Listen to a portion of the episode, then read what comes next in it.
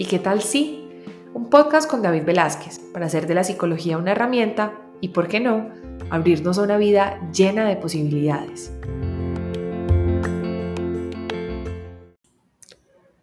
¿Y qué tal si las emociones no fueran nuestras enemigas?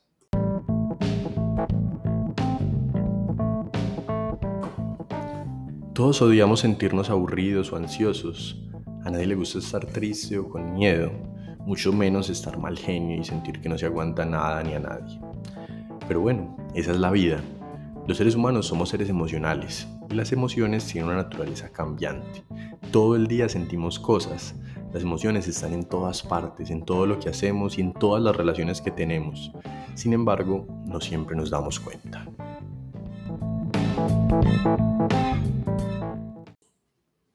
La verdad es que cuando decimos que estamos aburridos o ansiosos, Casi siempre no sabemos muy bien qué es lo que estamos sintiendo y por eso utilizamos palabras generales. Solo sabemos que no nos sentimos bien o que algo en nosotros no está funcionando bien. Y allí es en donde empieza la mala fama que tienen las emociones. Porque hay ciertas emociones que son incómodas, que se sienten mal, que se sienten desagradables en el cuerpo. Y por eso es que precisamente nos queremos deshacer de ellas si se sienten mal, pues tienen que ser algo malo, ¿no? O al menos así es que hemos visto las emociones, así es como nos han enseñado a verlas, como si fueran enemigas, como si fueran un estorbo, como si fueran algo de lo que nos tenemos que deshacer. Pero ¿y qué tal si no lo fueran? ¿Qué tal que fueran nuestras más grandes aliadas? Un regalo que nos dejó la evolución para poder navegar las aguas turbulentas de la sociedad.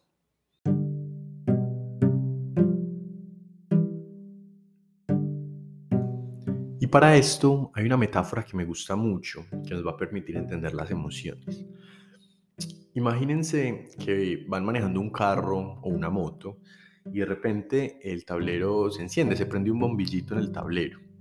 Tal vez tenemos que echar gasolina o algún problema con la batería o necesita cambio de aceite o algo pasó con una llanta. El bombillo nos está indicando, nos está diciendo que hay algo que no está funcionando bien, que hay algo que le está pasando al vehículo y pues que le tenemos que poner atención. Y bueno, eso es un poco las emociones. El problema es que lo que hacemos muchas veces es que no le prestamos atención a ese bombillito. Uno dice, no, después, más adelante tanqueo, después lo llevo al mecánico, ¿cierto? O a veces incluso es como si le pusiéramos un pedacito de cinta en el tablero para tapar el bombillo, para no tener que ver el problema. Es como si nos hiciéramos los ciegos y seguimos conduciendo como si nada.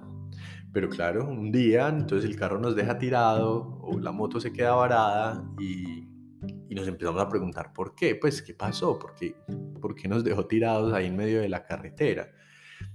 Y eso es exactamente lo que pasa con las emociones y cómo funcionan las emociones. Y eso es exactamente lo que pasa con las emociones y cómo funcionan las emociones. Las emociones son el bombillito, son la luz, son el indicador, son el mensajero. Que claro, a veces no nos traen buenas noticias, a veces nos están diciendo que hay algo malo, que hay algo maluco, que hay algo que no nos gusta, que hay algo que no está funcionando.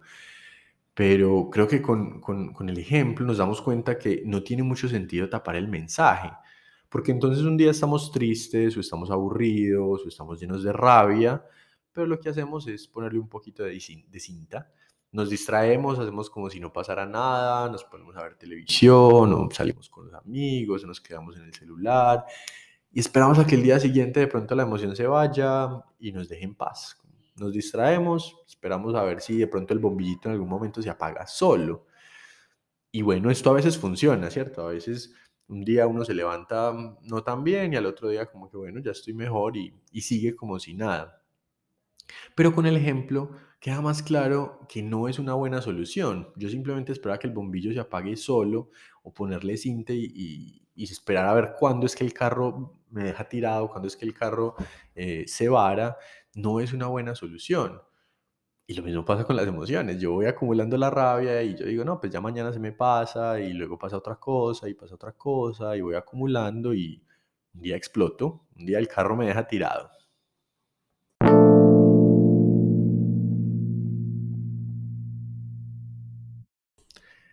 Entonces, ¿qué hacemos?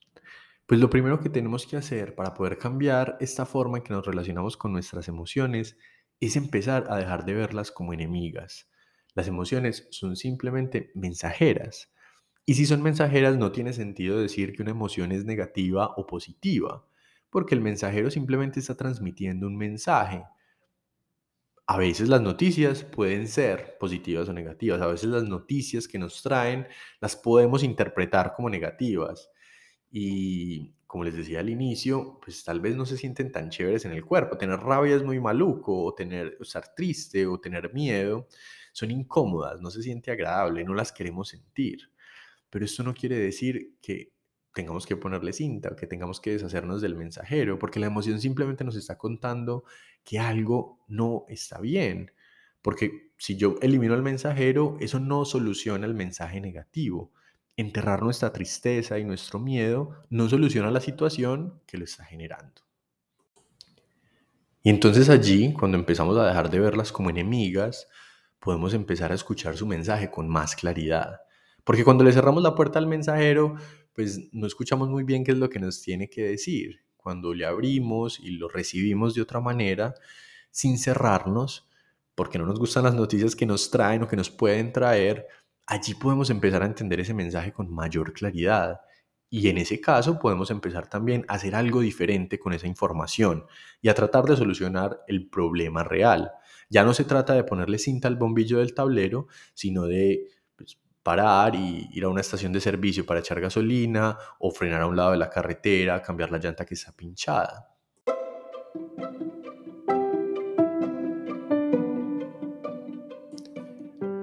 Y bueno, esto también puede ser muy miedoso, porque cuando empezamos a destapar el tablero, empezamos a quitar esa cinta, nos podemos encontrar con que hay muchos bombillos prendidos.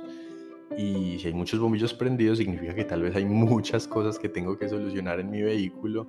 Y si yo no sé mucho de vehículos, pues tal vez sea necesario acudir a un centro de servicio especializado. O mejor dicho, ir a terapia, ir al mecánico.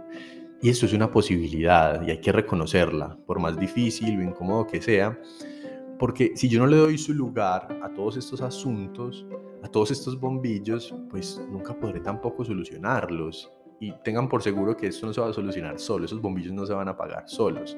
Entonces tal vez necesite ir a terapia para poder atender todas estas situaciones de la mano de un profesional, de alguien competente, porque si no, pues seguramente el carro en algún momento me va a dejar tirado. Y la terapia es una posibilidad, pero eso no es cierto para todas las personas. Las emociones son mensajeras y hasta que no las escuchemos no podremos saber realmente cuál es ese mensaje. Por ahora entonces, empecemos por escucharlas, sin juzgarlas y abrirnos a todo lo que tienen para decir. Entonces, ¿y qué tal si empezamos a recibir a nuestras emociones como un mensajero amigo que quiere avisarnos lo más pronto posible de algo que está pasando en el mundo. ¿Y qué tal si nuestras emociones no son nuestras enemigas, sino que en realidad se convierten en nuestro más grande aliado?